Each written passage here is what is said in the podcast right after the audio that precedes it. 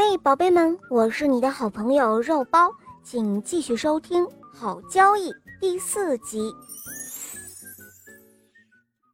三天过去了，农夫按照国王的吩咐来到了国王面前。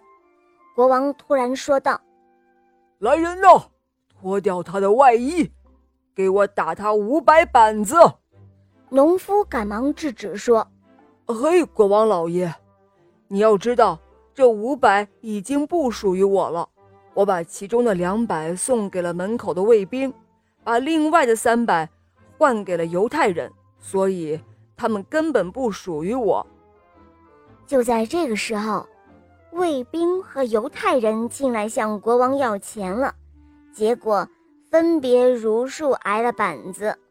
卫兵因为尝过板子的滋味，所以挺了过来，而犹太人却伤心地说：“哎呦，天哪，天哪！这就是那些沉重的银元吗？”国王忍不住对农夫笑了，他怒气也消失了。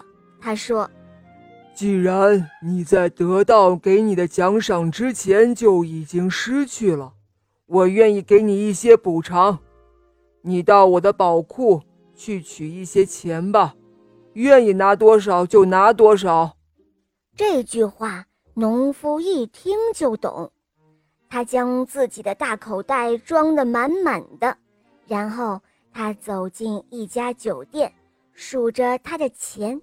犹太人悄悄跟在他后面，听见他低声的嘀咕：“哼，那个混蛋国王。”到底还是把我给骗了，他干嘛不自己把钱给我呢？这样我就能知道他究竟给了我多少。哼，他现在让我自己把钱装进口袋，我怎么知道有多少钱呢？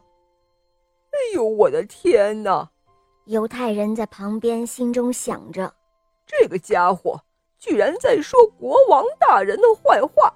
哼，我要跑去告诉国王，这样。我就能够得到奖赏。至于这个家伙嘛，哼，他就会受到惩罚。于是犹太人去告状了。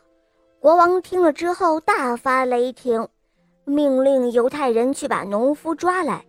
犹太人跑到农夫那里，对他说：“喂，农夫，国王让你赶紧去见他。”哦，我知道怎么去更好。农夫回答。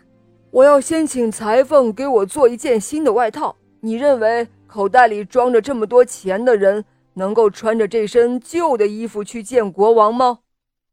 犹太人看到农夫怎么也不愿意穿着旧的衣服去见国王，怕时间一长，国王的怒气就平息了，自己会得不到奖赏，农夫也会免遭惩罚，于是便对农夫说。